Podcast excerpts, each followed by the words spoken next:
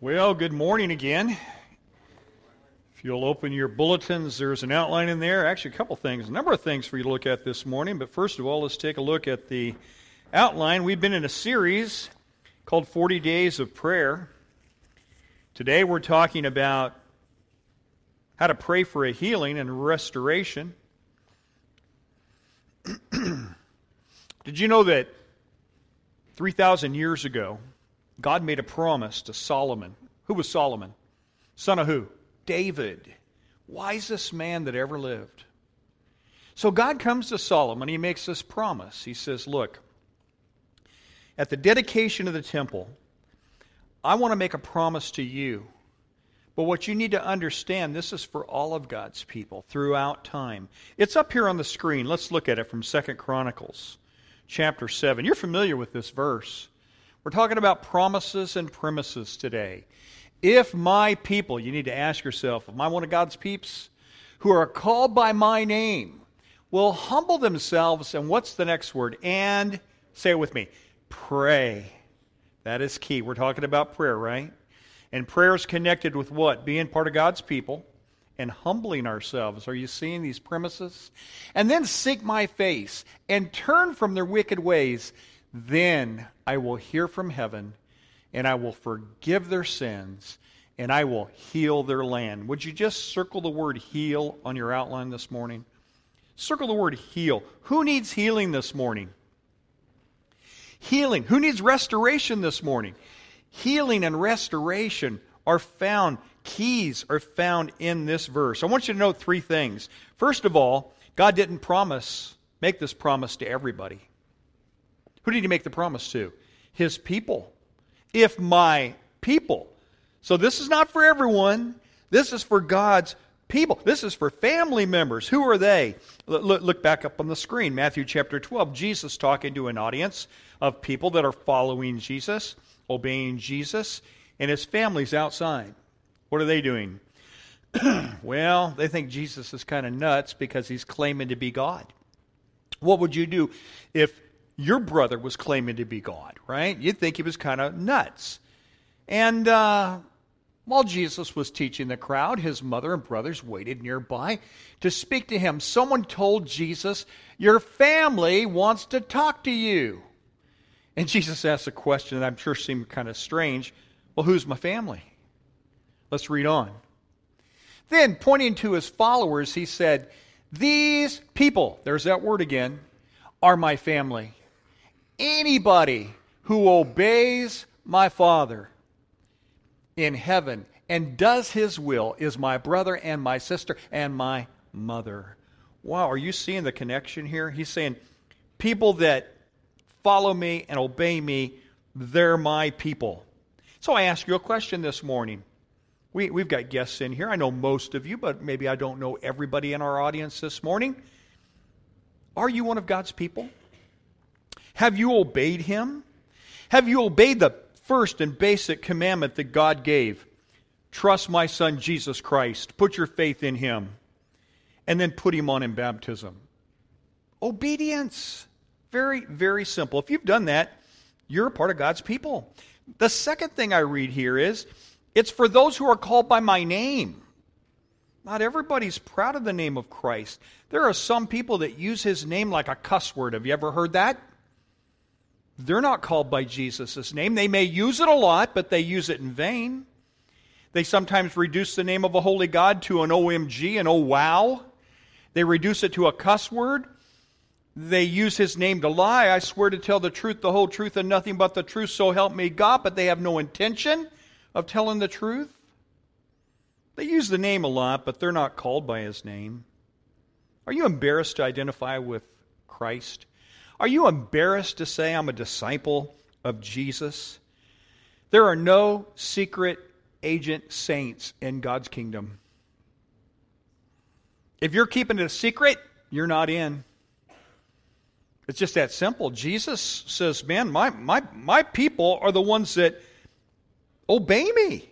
Anybody who obeys the Father in heaven and does my will is in my family. And part of being in the family means you identify with the name. You're called by His name. Everybody else brags about who they are and the group that they represent. If you're a child of God, you'd be doing the same. And so this gets back to the third idea is there's always a premise with the promise. Every promise has a premise that goes before it. And I want to look at four premises this morning, or conditions for healing and restoration in my body, my mind, uh, my finances, my emotions, my relationships, and you can just go on down the list. First of all, if you want healing, first and foremost, I must admit I'm not in control.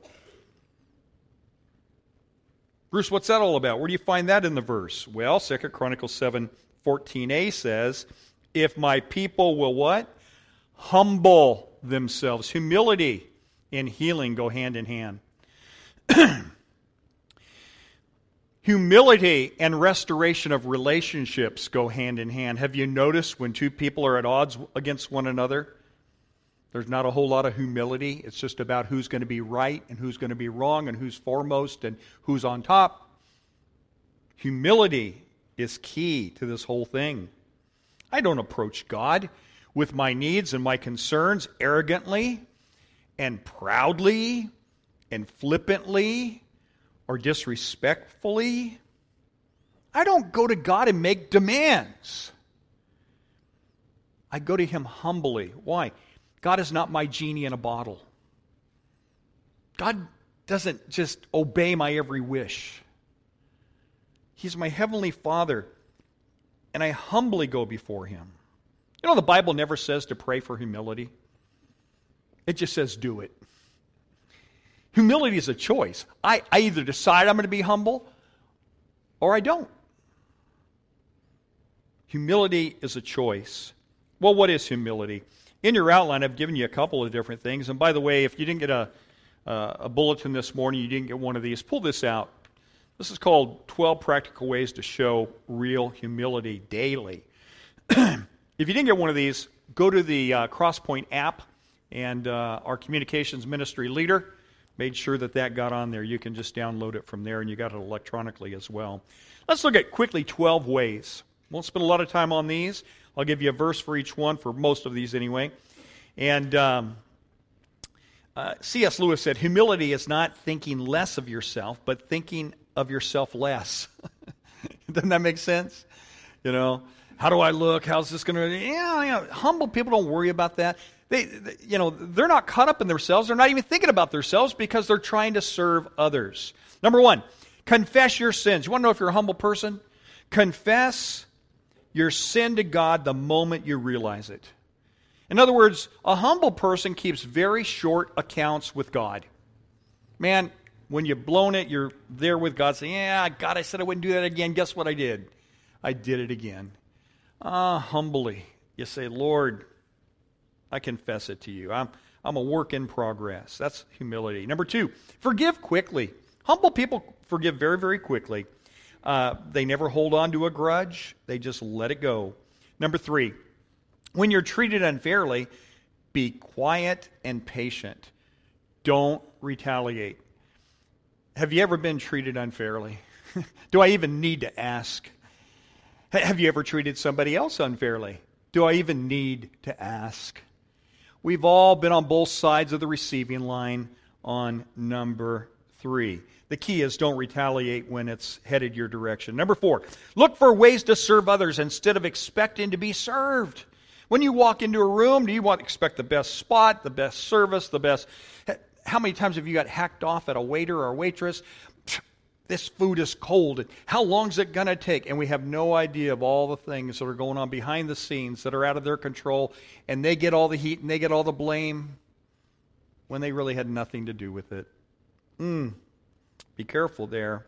Look for ways to serve others instead of expecting them to serve you. Number five, accept criticism and correction graciously. Accept it graciously. You know, most people that do this are really trying to help you. Now, they could probably do it a little bit more tactfully at times. I could have, and I've not been so tactful, but really what we want, the end result is for to be a better person, a better preacher, a better teacher, a better man, a better woman of God, a better church. And so receive it graciously. Number six, don't fight to get the best seat or table or parking spot. Now, I got a confession to make. The Bible says, confess your faults one to another. Here's mine. It drives me crazy. When I've got my eye on that parking spot first, I know I'm next in line and someone snags it right from underneath me. Do you know what I'm talking about? Every Christmas season, somehow, some way, I've told myself, I'm going to give up my parking space, even to someone that didn't get there first. That's going to be my Christmas present to all those mall shoppers. I do that every Christmas. And when I read this long list this past week, I thought, Lord, I want to do what I do at Christmas time every day. This is daily humility. I humble myself at Christmas time in honor of Christ, but really, this is what we should be doing all the time. Amen?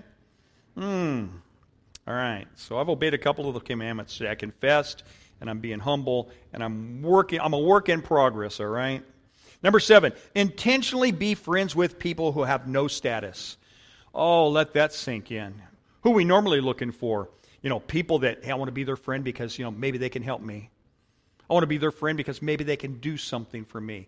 Maybe they can get me to the next rung on the ladder. No, Jesus hung out and helped those with no status. People that couldn't help themselves. People that were overlooked by society. The unpopular people, the aged people, the disabled people. Look how many encounters Jesus had with widows. Hmm. Well, number eight, be respectful to the authorities in your life, even the imperfect ones. Have you ever received a traffic t- ticket you didn't deserve?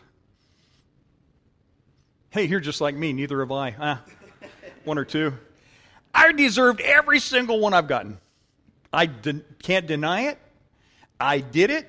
And there were times that I received grace and mercy. I remember one time a C H P pulled me over. I was going way too fast. And I stuck my hands out of the car and I said, "You got me." And uh, he just laughed. Saw my driver's license, insurance. Went and checked me out, came back, gave me a verbal warning. Oh, thank you, Lord. How many of you ever got grace and mercy when you didn't deserve it? That was me. All right?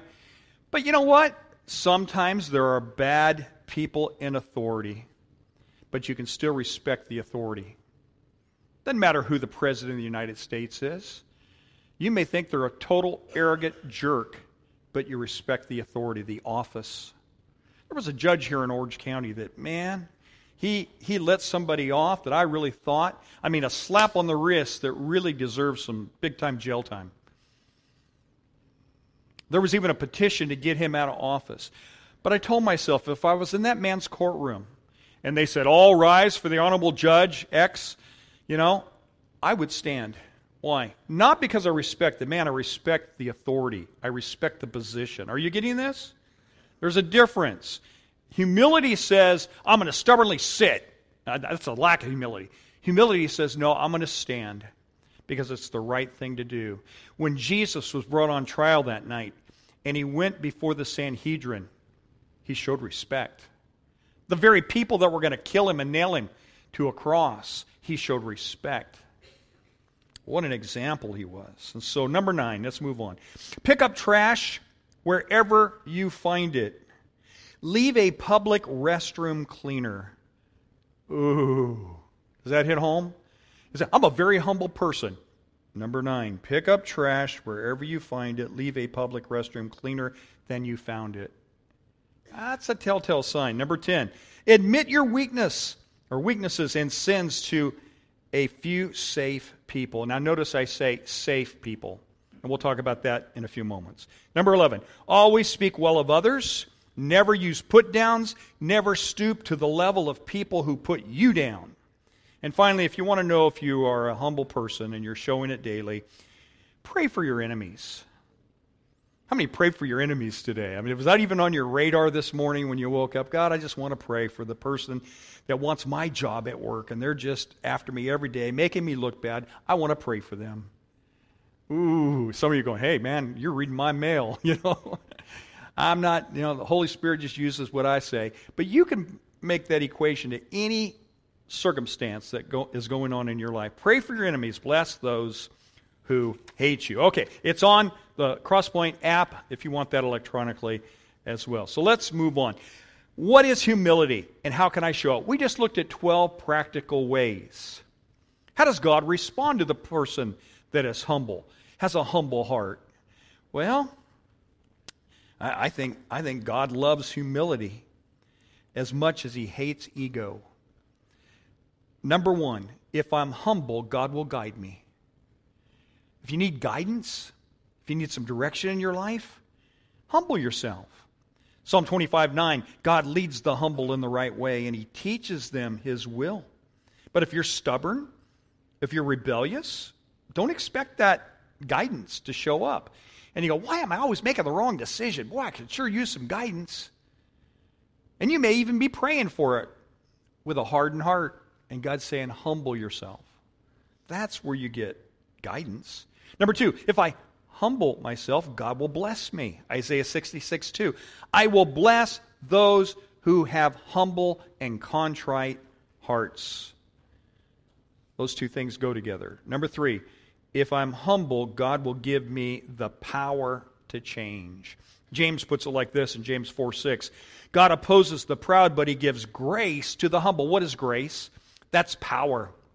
When God pours grace into your life, he has poured power in your life to do these things that seem almost impossible. This twelve-point list that we just went over, did you go, wow, that's really hard, God? Uh, you know, some people say, you know, the Christian life is really a hard life to live. No, it's not. It's an impossible life to live without help from God, without help from the Holy Spirit. I cannot do these twelve things without God in my life. I cannot live the Christian life without God's power and God's grace showing up in my own life. But I need humility for that power to show up. And number four, if I'm humble, God reduces my stress. Matthew eleven twenty-nine, Jesus says, take the yoke I give you. Take my yoke upon you. Oh, there's the Bible. There's Jesus laying another one on me. He wants to lay a yoke on me. What's a yoke? That's that thing that, you know, a beast of burden carries around his neck. Well, that's not the yoke Jesus gives. It's a different kind of a yoke. Learn from me. And what was Jesus like? You want to know what Jesus was like? For I am gentle and humble. Gets back to humility again, doesn't it?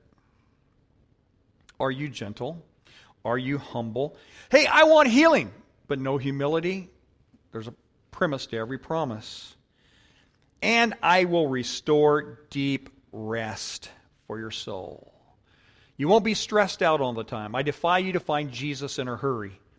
You can read his whole life. He's never said, okay, hurry up. We got to get to the woman at the well. Hurry up, you disciples. Quit lollygagging back there. We got, there, there there's a healing I got to do. The blind man needs to see. The lame man needs to walk. Oh, by the way, Lazarus needs to get healed the week before I die. Come on, hurry up, hurry up. Never. And wouldn't you agree with me that Jesus was one of the busiest men on earth when he was here, but never stressed out? Why?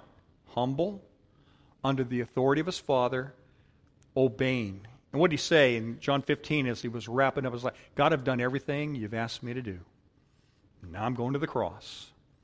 Now I'm praying for these twelve guys to carry it on to Crosspoint Christian Church, and then I want Crosspoint Christian Church to carry it on to other people. Do you see how that works? Make them humble like I was humble, and bless them and give them grace and reduce their stress and guide them the way you guided me to get everything done. All gets back to humility.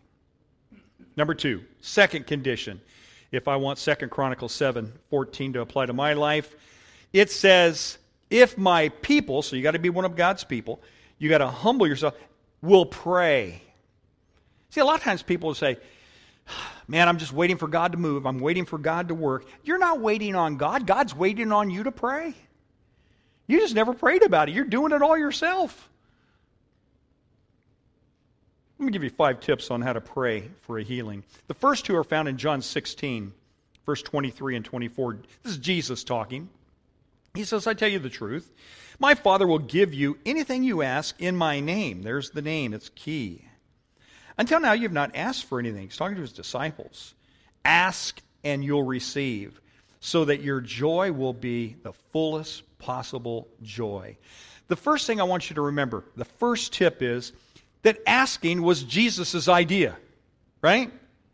Jesus said to us, ask. I want you to ask. It's a good thing to ask. Sometimes people say, oh, I don't want to bother God with this. I'll just handle this one myself. Okay, we'll miss out on the blessing, miss out on the guidance. It was Jesus' idea for us to ask for stuff. And it's how you learn, it's how you learn first learn to trust. It's how I first learned to trust. How does a little baby learn to trust its mother and father? Have you noticed that little babies have distinct cries? There's the cry that, you know, they're hungry. There's the cry that they need to be changed. Uh, there's the cry that they just need to be held and comforted. And then there's that cry that something is really wrong. And, and you kind of learn the difference. But when they're hungry, mom goes and feeds the baby. And then when they need to be changed, mom goes and feeds the baby, and dad is not anywhere to be found. And but but have you noticed that every time you meet the need of that baby as it grows, it's more bonded to you? Why? You've answered the need, and it builds trust. And so have you ever had someone, maybe have a two-year-old in their arms, and they say, hey, go to Aunt Susie or Aunt Betty, and, and they, or they go to Uncle Bruce, you know, and, oh, I don't want anything to do with that guy. They don't know me. There's no trust built up, right? I wasn't changing. I wasn't feeding. I wasn't nurturing.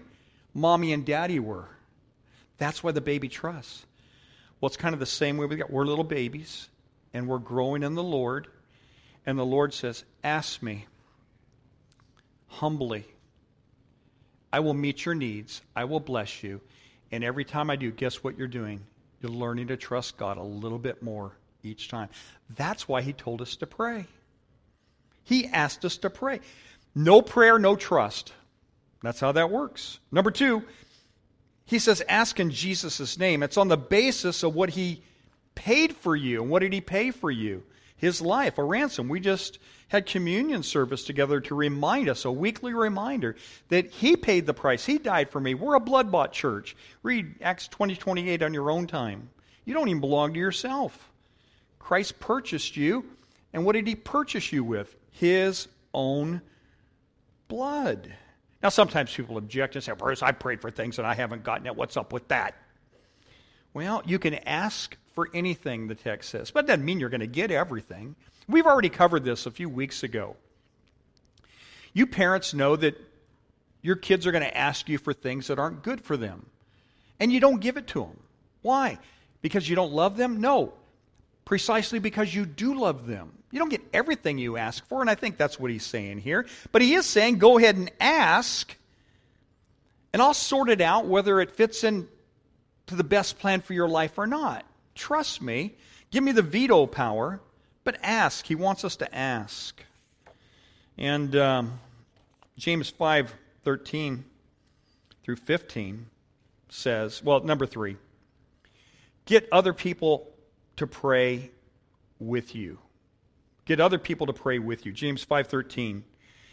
Is anyone of you in trouble? He should do what? Pray. Is anyone happy? Let him sing songs of praises. And I, we were all singing this morning. Is any one of you sick? He should call the elders of the church to pray over him and anoint him with oil. By the way, there's nothing magical about the oil in this verse. You know, I, I've anointed people with oil, and they say, Bruce, what kind of oil is this? And I say, Crisco. Now, I usually use olive oil if we have it, but it doesn't matter. The magic, the, the power's not in the oil, all right? The power's in the one that we pray to. And I've anointed people with oil. I've gone with elders. And we've done, some people have gotten better, and some people haven't. But I did my job. My job was what? To anoint them with oil and pray. It's up to God to do the healing, right? And the Holy Spirit is represented in the oil. It's a very, if you read the, the Bible, Uh, you'll, you'll find there's a connection between oil and the Holy Spirit. So it's a very, very good um, example of the Holy Spirit showing up. And a, and a part of your daily toiletry, if you lived in first century uh, you know, Jerusalem or wherever in the Middle East, uh, your daily toiletry would be to, well, in America, what do we do? You know, we get up, take a shower, we shave, we brush our teeth, we comb our hair, and we go out the door. Well, they would add oil to their hair. Remember the psalmist says, "Thou anointest my head with what? Oil." It, it, it's a sign of faith. You know, we're pouring oil on this guy. We're get, hey, you're going to get out of this bed. We're going to we're praying for healing. We believe in that God is going to raise you up here today, and we do it all in the name of who? The name of the Lord. And the prayer offered in faith will make the sick person well, and the Lord will raise him up. By the way, it doesn't have to be elders. You know, I mean, if, if it was limited to elders and you were sick and your church didn't have elders, well, you're just out of luck. No, the Bible says, the prayer of a righteous man availeth much. The prayer of a righteous woman availeth much. Just take somebody with you. Take someone with you. You know, and it doesn't have to be ten people. It doesn't have to be the whole congregation. Just one other person will do. Uh, look up here on the screen at Matthew eighteen, verse nineteen. Hope I got this in right order, Case. Go to Matthew eighteen, nineteen, if it's up there. There we go. I tell you that if just two of you on earth, me and one other person, agree together about anything you ask for, it will be done for you by my Father in heaven. So, someone calls on you to anoint them with oil. Oh, I don't know if I can do that. Yes, you can. Just get someone, go with them, pray in faith. And then number four, a fourth tip on praying for a healing. Believe and expect an answer. Notice the text says, the prayer offered in faith. And then number five tip, keep on praying until God tells you to stop. Uh, I like the verse we looked at last week, Ephesians six eighteen. It says, pray in the Spirit. Look at all the alls and alwayses in this verse. Pray in the Spirit. Do we got it here? Pray in the Spirit at all times with all kinds of prayers, asking for all you need. To do this, you must always be ready and never give up. Always pray for all God's people. Alls and always. That's a lot of tenacity, right? Just keep on praying. A lot of times people get down and discouraged and they stop praying. Don't do that. So, third condition, seek God, not a miracle. First condition, I'm not in control.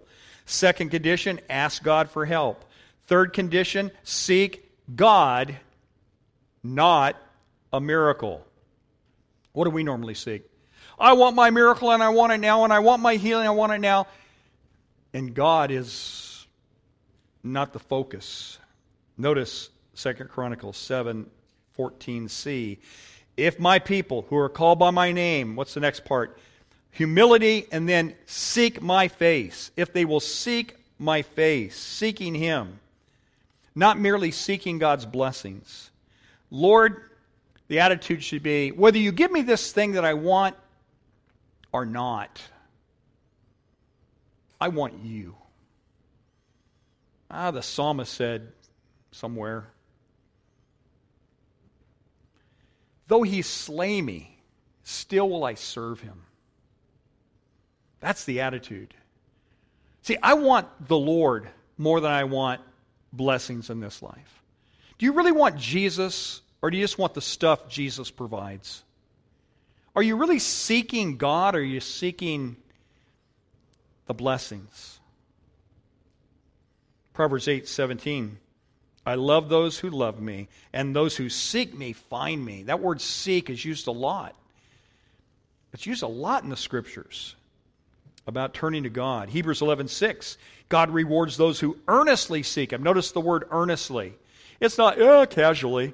You know, I'll get around to that. You know, that Jesus thing. Yeah, yeah I, I believe it. I'm just not going to get around to it for a while. I'm had a young man tell me one time, I'm still young. When I get old, when I'm an old man, then I'll turn to the Lord. He actually told me that. I said, you're not promised tomorrow. Didn't faze him. It's a serious pursuit. It is your primary focus. You don't become an Olympic athlete. The Winter Olympics are taking place right now in, in Korea. You don't stand up there on the platform having won a gold medal by working out in your event part-time.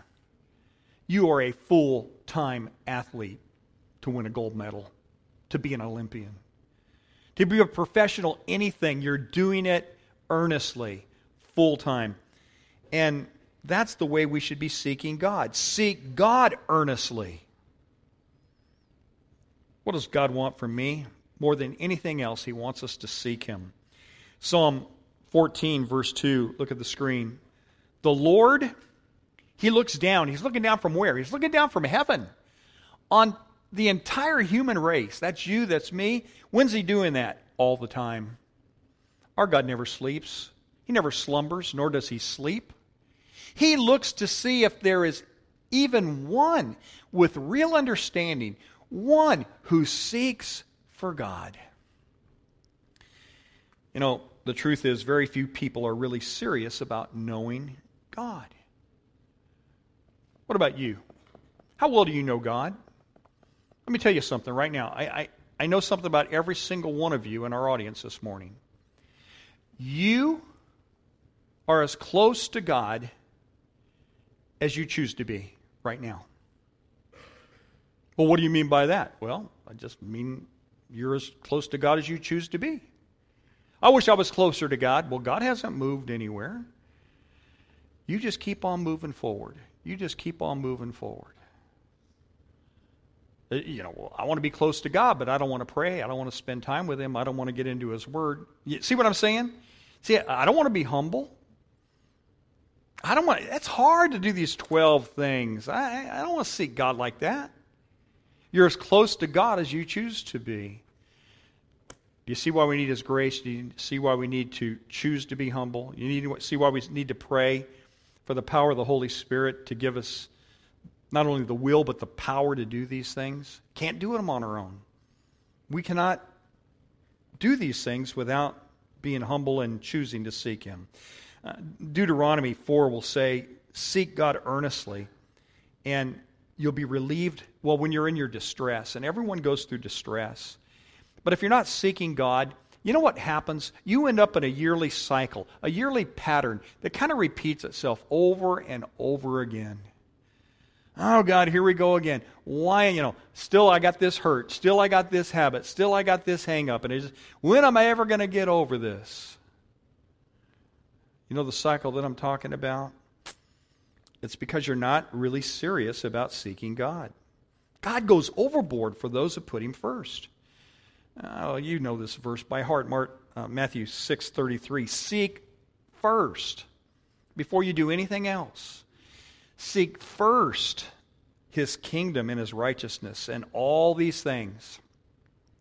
All these things we worry about, all these things we're stressed out about, all these things we want the distress gone from. Seek first, and you have all these other things as well. And then one last thing, and we'll close with this. The fourth condition to healing and restoration is this: turn my attention from the world to the Word. And he says, and turn from their wicked ways. What does that mean? Well, there's really two words we need to define in this verse, this latter part of the verse: wickedness and turn. What do you think of when you think of wickedness?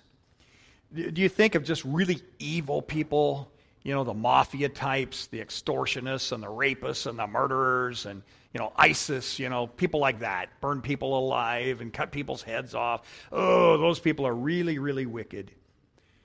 Well, I want you to think about another idea of wickedness. Look on the screen. What do you think of this definition? Wickedness is just forgetting God. Wickedness is forgetting God. You just do your thing when you want, where you want, anytime you want, and you live your life as though God weren't even a part of it. Isaiah seventeen ten says, you have forgotten, ooh, interesting word, isn't it? You have forgotten who? The God who saves you. I want healing. I want restoration. I want this. I want that. But there's no humility, and you've forgotten God.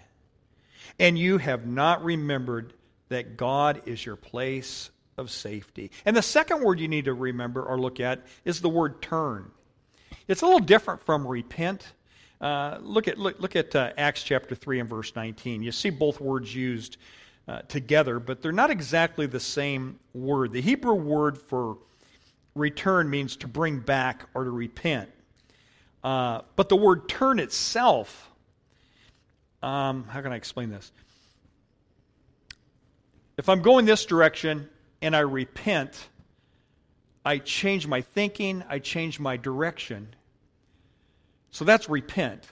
But the word, it's not enough to turn away from evil. The word turn means, now, you've, you've repented, now turn to God. You need to turn toward your salvation. You need to turn toward your helper. Um, I, I, I'm no longer in the kingdom of darkness. I am turning and choosing the kingdom of light. I'm no longer following the way of the world. I'm now, I've repented. I'm now turning and following the way of God. Those two things, combine them together. Repent and turn to God. Why? So that your sins may be wiped out. So that times of refreshing may come from the Lord. Anybody need some refreshing this morning? Repent and turn. Takes humility for that. Proverbs twenty-eight thirteen, if you hide your sins, you will not succeed, but if you confess and reject them, you will receive mercy. Question. What sins are you pretending in your life are not a problem? You've covered them up, covered them up, hid them, made light of them. Ah, it's not a big deal. Ah, no one really notices. What are you covering up? You know, in politics, cover-ups rarely work, right? Once it's exposed, you know, everyone sees it. A lot going on in the F B I these days, huh? I wonder how that's going to all shake out. Mm. Don't try to cover up. Never works. James five sixteen says, therefore confess. There's that word again. Confess your sins to each other and pray for each other so that you may be, what's the word? Healed. What do we all want this morning? You raised your hand, you wanted a healing. Fourth condition, turn. Turn from our wicked ways, from the world to the word. You might want to write this on your outlines. I need others to help me change. You not only need God to help you change, you need others to help you change. That's why we have small groups here at Crosspoint. That's why we have a men's group and a women's group. Uh, that's why we have um, recovery meetings and support groups. We need other people. Now James says, pray for each other. Be careful that you find someone that you trust. I notice in our growth group, and those of you that are growth group leaders, uh, I think we're going like week six of meeting together this week, something like that. Um, each week, people are opening up more and more and more. Uh, I'm thinking of couples that shared debt problems. A couple shared they were about to lose their house at one point in their life, and how God came to the rescue. Opening up. And what an encouragement that was to hear them be vulnerable and say, yeah, this was a real issue in our life, you know, out of a job and going through hard times, but God saw us through. See that trust issue again? But you see, you don't just open your window up to everybody. Find someone you can trust in the body of Christ. Get a part of a group. And as the Holy Spirit leads you and as you feel comfortable, confess. Share your shortcomings. Share your weaknesses. And say, would you pray for me on this? See how that's helpful? Now God has just seen what? You're humble enough to share that with somebody else. God resists the proud, but He gives grace to who? The humble. See how that's all coming together? Ooh, why, why am I not getting it, Lord? For every promise, there's a premise. But if you do these steps...